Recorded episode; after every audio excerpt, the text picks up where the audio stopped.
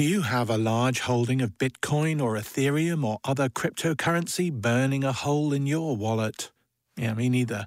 But it's a problem in some parts, and the currently favoured manner of dealing with such excess spondulics is to buy digital art, everything from Instagram posts to virtual cats. But buying digital art, which is easily reproducible and widely available, is rather different from buying unique art to hang on your wall.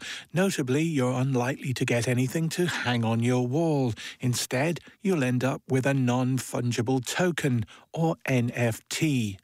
Culture File sent a Zoom invite to our digital soothsayer, Virginia Tech's Professor Aisling Kelliher, for a briefing and a most likely short sighted titter about the latest art and money hookup. Of all the nebulous things that have come down our interwebs, this seems one of the most nebulous, and yet there's a lot of money involved. what's happening there, Aisling? Well, it might be nebulous, but maybe it's kind of inevitable in a pandemic that people begin to think, well, what could I spend my hard earned money on now that I can't go out and about and buy Rolexes and that? Or maybe I need to like freshen up my art collection. So basically, these NFTs, as you say, stand for non fungible tokens, are a form of encrypted smart contracts you can imagine. It could be a poem, it could be a uh, an image, a small little video that's encrypted, and then attached to it is a unique digital signature that tells you know tells you that you're the owner of this particular bitmap or this particular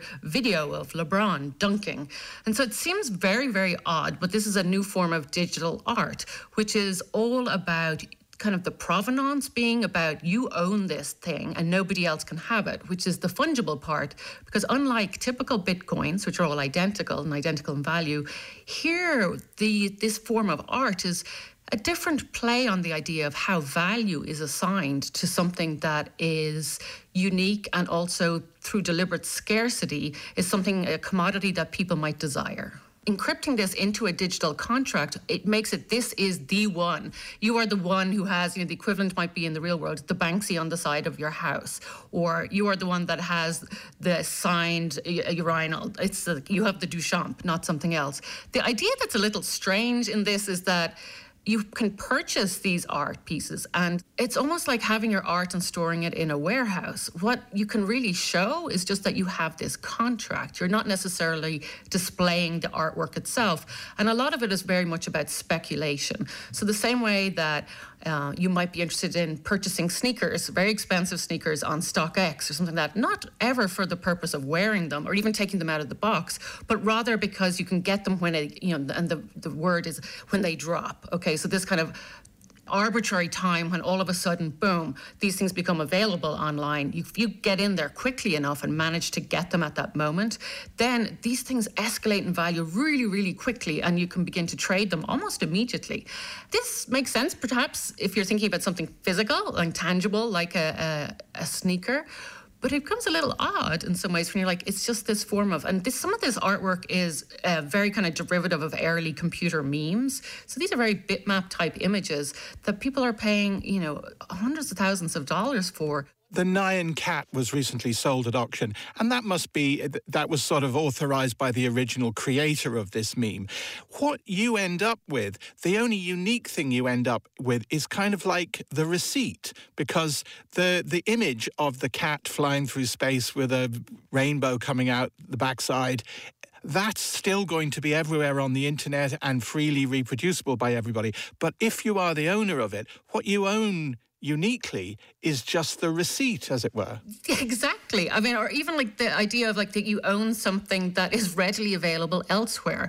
Like one of the companies that has been involved in this is the group Dapper Labs, and they have actually. Uh, collaborated with the NBA here in the United States to help people sell and purchase really short clips, sometimes random, but kind of short clips from basketball games. So you can imagine these as kind of like video trading cards which is kind of amusing in some ways, but that people such as Mark Cuban, who's like a, an owner of the Dallas Mavericks and kind of one of these big venture capitalist, uh, loud, shouty voices here, he's begun to purchase some of these and kind of amp them up a little bit through social media. But the idea that you might pay, you know, $200,000 for four second um, video clip of somebody dunking a basketball that's readily available on YouTube as well. But because it's wrapped up in this contract, and as you say, you have the receipt saying that this, this is mine, and that this has actual value. And it's maybe it's no different from things like the tulip craze or people with the beanie bags, or back in my day, it was all about fancy paper. That just people just arbitrarily decide that that is something that's valuable and desirable and that I want it. And maybe what we're seeing here is a convergence of all sorts of idiocy. I'm fascinated about how this interfaces with Walter Benjamin, and I know you're going to be able to tell me about this. There was a lot of discussion about what was a unique work of art, what qualities did it have, authenticity, that made it special, and what kind of effect the fact that you could reproduce it infinitely would have on its its sense of value, its aura. And it seems that this is um, a kind of technologically enabled way to try and add back authenticity or aura, particularly when used in the art world. I think it's a play in some ways on the art world as well, saying like we don't need these curators, we don't need these galleries, we don't need all these um, uh, critics telling us what is valuable, explaining this to us. It doesn't matter. I just got it because it dropped and I happened to be there and I clicked on it and I don't even know what I have. I don't even care what the actual artwork is. I just know that I have it and somebody else doesn't. And if they want it, they're going to have to pay an astronomical So it is this very strange speculative gaming in some ways. And I think we recently saw, like with the GameStop idea of people being like, ha, I'm going to show it to these big traders on their algorithmic craziness in, in terms of bringing stock prices up and down. And we're going to show it to the man by a group of people on social media getting together to you know to do something like this.